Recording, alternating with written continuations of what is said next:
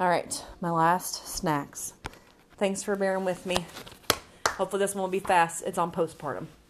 All right, so question number one Name the stages and approximate postpartum timeframes of normal lochia. So, um, in general, the average length of lochia is 21 days, but it can range anywhere from 10 days to six weeks. Um, the first one is lochia rubra, rubra, which is blood, residual fetal cells, and decidua. Um, it represents the placental site as an open wound, red blood for the first few days, um, reddish brown until days three and four.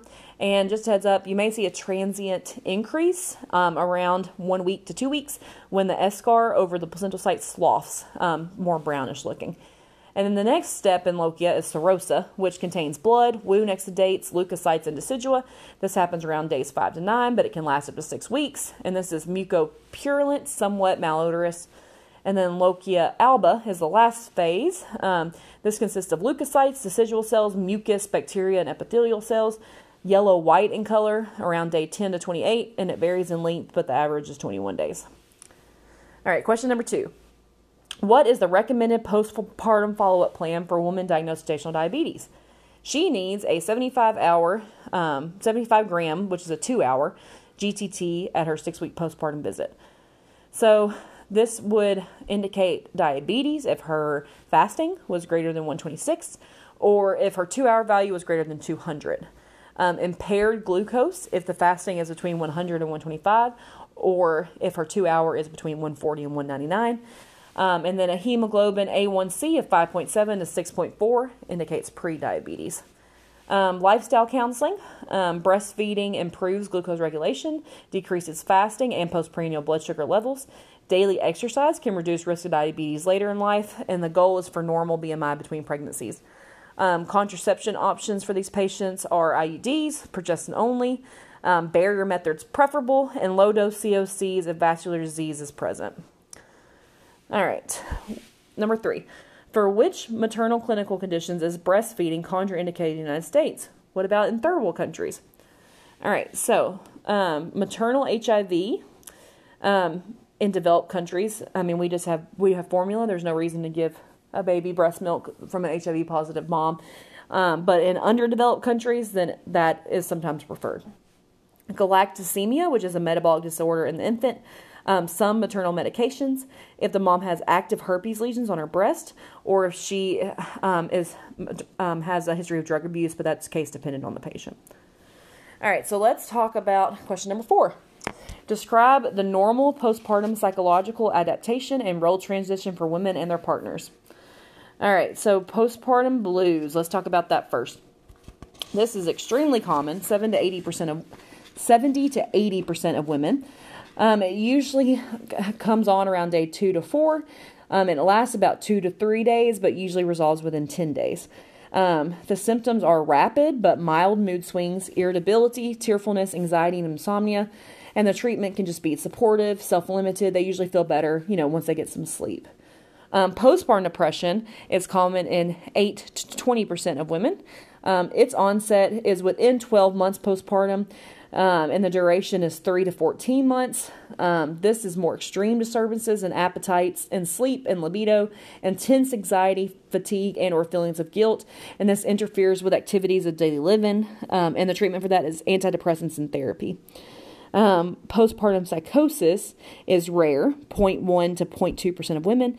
The onset is variable. It can happen as early as two to three days postpartum, and the duration is variable. These are severe symptoms, including delusions and hallucinations, and this is an emergency. These women need antipsychotics and antidepressants and hospitalization. All right, number five. Describe the anatomy and physiology of lactation, specifically in terms of the supply and demand phenomenon of milk production. All right, so let's talk about the different stages. First of all, we have mammogenesis, which is the development of breast to a functional state. This happens begins at puberty and lasts all the way up through pregnancy. Um, the hormones that influence mammogenesis are estrogen, progesterone, cortisol, and growth hormone. Um, external structures include areolar pigmentation, enlarged Montgomery tubercles, skin appears thinner, vessels more prominent, also more blood flow to the mammary tissue. And then the internal structures are larger and more tender. Um, the ductal system proliferates, wider and more pliable. The lobules increase in size, and the epithelium transforms into secretory cells. Um, step two is lactogenesis, and this includes synthesis and secretion of milk from the breast. The hormones that influence this are prolactin. Um, prolactin stimulates milk production from the lactocytes. It's made in the anterior, anterior pituitary gland. It is stimulated by neonatal sucking, and it also has a certain circadian, rhythm to it, um, and it suppresses ovulation. Oxytocin is um, another hormone. Contraction of smooth muscle surrounding alveoli, um, let down reflex. This is produced in the posterior pituitary gland. It is also stimulated by neonatal sucking, and it causes the uterus to contract as well. Um, or other hormones are cortisol, insulin, and thyroid hormones. Um, prolactin inhibiting factor is produced by the hypothalamus. Um, as the milk builds up, it puts pressure on the lumen, and the signal is sent to the hypothalamus to produce prolactin inhibiting factor. Hey, we don't need any more milk down here. Um, prolactin inhibiting factor signals to the anterior pituitary, anterior pituitary to stop producing prolactin. If the milk is not expressed, it will slowly be reabsorbed. Supply and demand will cause decreased production. Um, if milk is drained, then prolactin production resumes. So the third stage is lactogenesis, which occurs lactogenesis one, which occurs mid to late pregnancy. This is um, differentiate, differentiation of alveolar cells into secretory cells. Prolactin influence limited by high amounts of estrogen and progesterone, mostly priming the cells to get ready for milk produ- production, and colostrum can begin as early as 16 weeks. Um, lactogenesis 2 happens postpartum. It's a decrease in the levels of progesterone and estrogen. Um, that means that the prolactin is able to prevail. Um, oxytocin is present in a pulsatile release pattern. And then galactopoiesis is lactogenesis 3, and that's when you switch to the supply and demand principle. Um, switches from endocrine, like it's hormone, to autocrine control.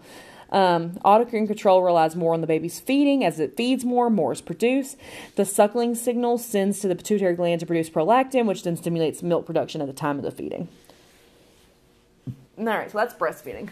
Number six. What are the signs and system symptoms of postpartum wound infection, both per- perineal and abdominal wounds. Interesting.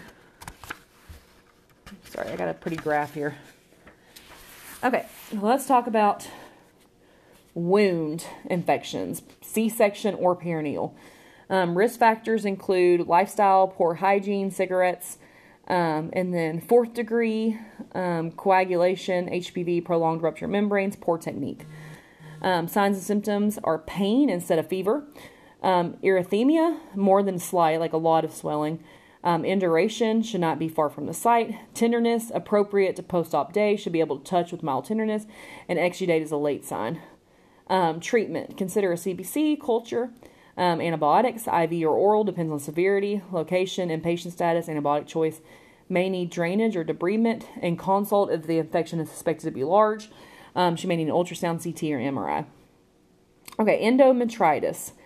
Um, so risk factors are a cesarean birth, manual removal of the placenta, retained products of conception, lacerations of vagina cervix, um, prolonged rupture of membranes, preterm birth, internal monitors or instrumental birth. And other risk factors include anemia, poor nutrition and hygiene, diabetes, lower socioeconomic status, young, and stressed. Um, signs and symptoms a fever greater than 100.4 degrees on more than two occasions in the first 10 days. Um, so, just general infection signs. The big one is a soft, tender uterus, cramping, um, subinvolution, which means the uterus isn't getting isn't going down as quickly as you would expect it to. Um, slight abdominal distension and pelvic pain with a bimanual exam. Treatment for this would be a CBC. You would expect to see leukocytosis with bands. Um, consult with your collaborating MD. Um, this patient might need broad spectrum antibiotics, oral or IV, um, and they should be afebrile within 48 to 72 hours after starting antibiotics. Um, and then she also has in here urinary tract infections. Um, risks for that include a catheter use during labor, birth trauma or urinary stasis with uh, urethral swelling or poor bladder tone, Um, signs would be dysuria and um, cervical um, CVA tenderness, and then you would want to do your analysis on this patient and treat them appropriately. And then mastitis, um, these usually presents with flu-like symptoms and a red tender area in the breast. Um, the treatment for this is to keep breastfeeding, um, dicloxacillin for 10 days. They usually respond to dicloxacillin pretty quickly within 24 to 48 hours. They probably need Tylenol, NSAIDs, and if it abscesses, they will probably need surgery. So keep an eye on these patients. All right, question number seven. Discuss risk factors for postpartum hemorrhage and the emergency management steps for immediate postpartum hemorrhage. I feel like we really talked about this a lot in intrapartum, but whatever, we'll go over it again. All right, risk factors. Um, low risk, singleton pregnancy, no previous uterine surgeries, less than four previous vaginal births, no bleeding disorders, no history of postpartum hemorrhage. Medium risk of postpartum hemorrhage, prior C section or uterine surgery, multiple gestations, greater than four vaginal birth, chorio, history of postpartum hemorrhage, large uterine fibroids, or suspected macrosomia. And then at high risk for postpartum hemorrhage, placenta previa, low lying placenta, suspected placenta accreta or percreta, hematocrit less than 30, platelets less than 1,000, active bleeding, or known coagulopathy. And then other risks that aren't really classified as far as low, medium, or high um, include prolonged second stage, prolonged oxytocin use, usually 24 hours or greater, and then MAG. Um, so the management, we already know, oxytocin, 20 to 40 units and a liter of normal saline. Um, never give undiluted as a bolus injection. Side effects of Pitocin include cramping and water intoxication. Um, next, you have Cytotec, 800 micrograms uh, rectally. You can also give it buccally. Um, this cause, can cause diarrhea, abdominal pain, and a fever. Uh, Methergine, 0.2 milligrams IM. You can repeat it in five minutes, and then after that, every two to four hours. Um, don't give it to people who have hypertension. It can cause cramping, nausea, and vomiting, hypertension, um, seizures, and or headache. Hemabate, 0.25 milligrams IM, may repeat every 15 to 90 minutes up to eight doses. Um, do not give to patients with asthma or active cardiac, pulmonary, renal, or hepatic disease. Um, it will cause nausea, vomiting, diarrhea, and also may cause a fever. And then tran, tranexamic acid is one gram IV over 10 minutes. Um, you can repeat it in 30 minutes times one dose using caution with patients who have renal impairment or other clotting factors, and it can cause thrombosis and visual defects. Did not know that. Cool. All right, number eight. What is the recommended postpartum management and follow up for women whose pregnancies were affected by preeclampsia or gestational hypertension? All right, so for the immediate postpartum period, um, vital signs every two hours while on MAG. You're going to keep the MAG on for 24 hours.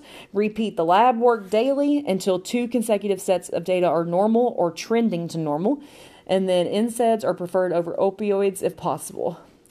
Um, when you discharge them, antihypertensives until the blood pressure is normal. You can do this with labetalol, hydralazine, or, or Procardia. Monitor blood pressure at home for the first three days, and then have them follow up in the clinic within three to seven days um, if blood pressure meds are needed. If they don't need blood pressure meds, have them come back in a week to two weeks. All right, question number nine. Discuss the management of delayed slash late postpartum hemorrhage. What are the most common contributing factors? Okay, so the definition of that is significant uterine bleeding between 24 hours after delivery and up to 12 weeks postpartum.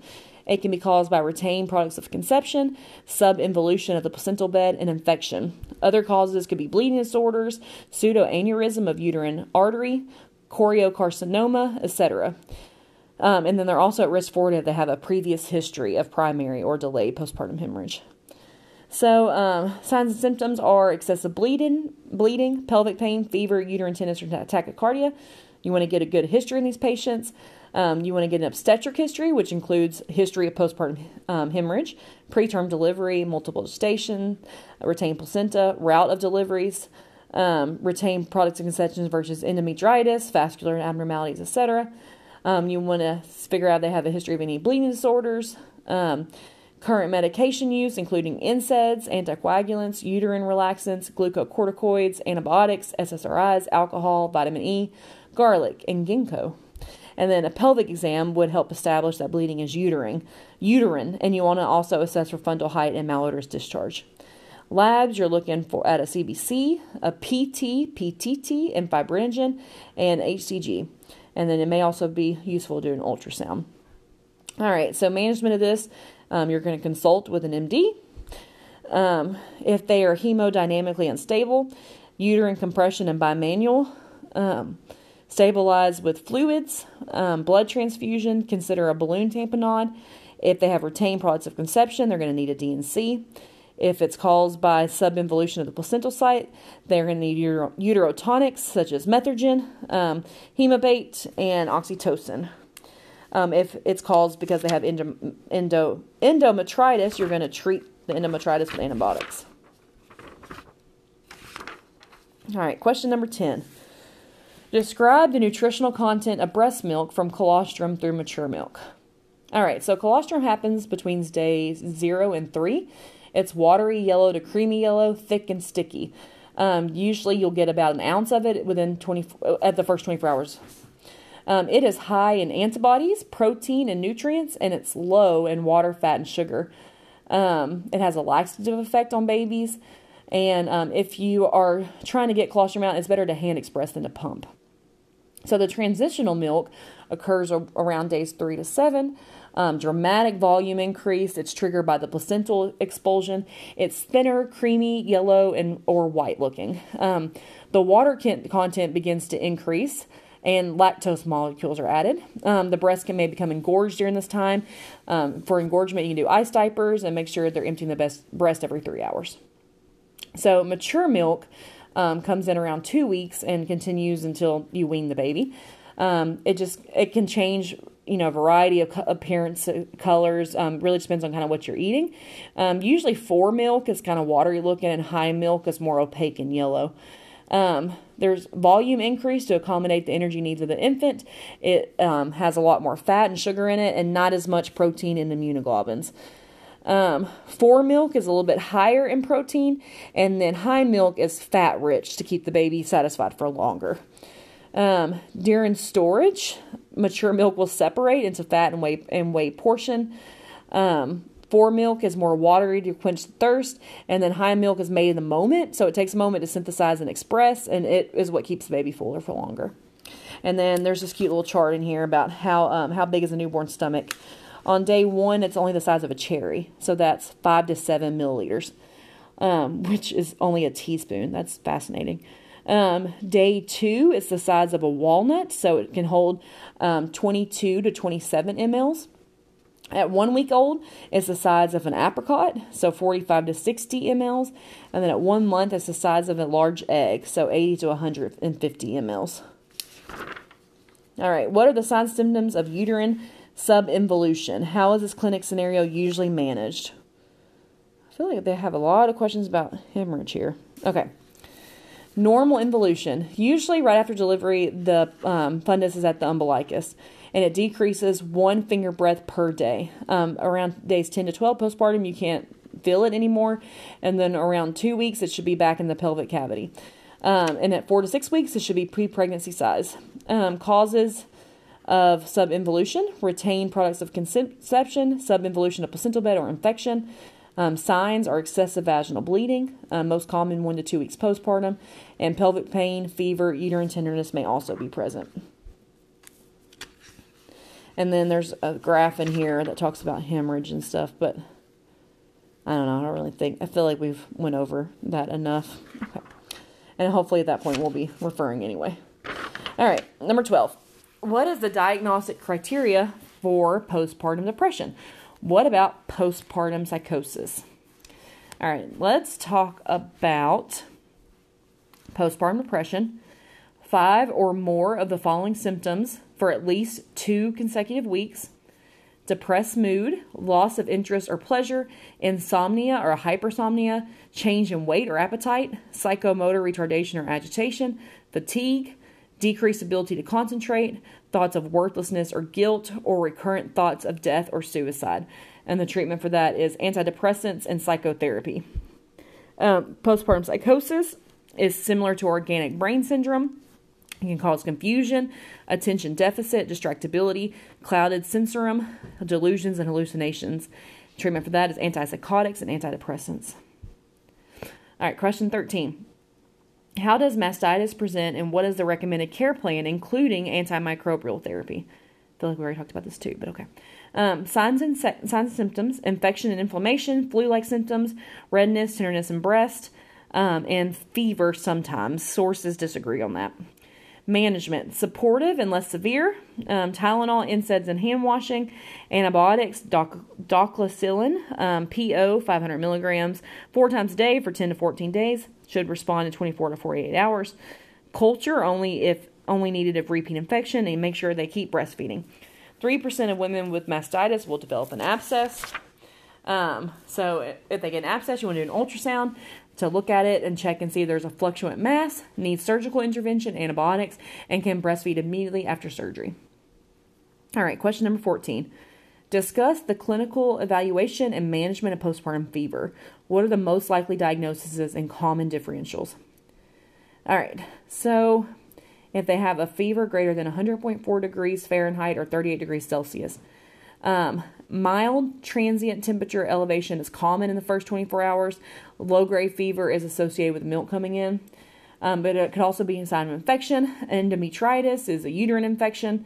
Um, a wound infection um, from a C-section, perineal, pelvic cellulitis, mastitis, urinary tract infection, um, cholecystitis, appendicitis, viral respiratory so if you suspect that they have endometritis, um, they might have a fever, tender uterus, subinvolution, abdominal distension, tachycardia, odorous lochia, and leukocytosis, um, which would be a white blood cell count of 15 to 30.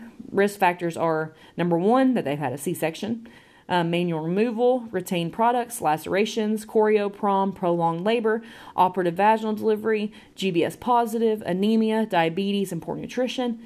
The management of this is you're going to consult CBC, antibiotics, PO or IV. Improvement usually seen in 48 to 72 hours. Um, the antibiotics usually given are AMP and Gent. Um, no, Clinda and Gent. Clinda, 900 milligrams Q8 hours, plus gentamicin, 5 milligrams per kilogram Q24. Um, and you might also add AMP if they're GBS positive. Um, wound infections, pain instead of fever possible, erythema, induration, tenderness, exudate is a late sign. Risk factors are fourth degree, smoking, HPV, coagulation disorder, poor suturing techniques, and prom. Management would be a CBC, a culture, CT, MRI, consult, drainage, and debridement. Supportive treatments, hand washing, warm soaks, hydration, and rest. Urinary, urinary tract infection, you may have CVA tenderness, um, dysuria. Dysuria can also be related to lacerations. Risk factors for UTI include catheters, birth trauma near urethra, urinary stasis related to urethral swelling, decreased bladder tone, finding time, effort to void. Okay, that's enough of that, I think. All right, that was quick, postpartum. And we're done with the snacks. I'm going to see if I can uh, find some other fun stuff to do. Thanks.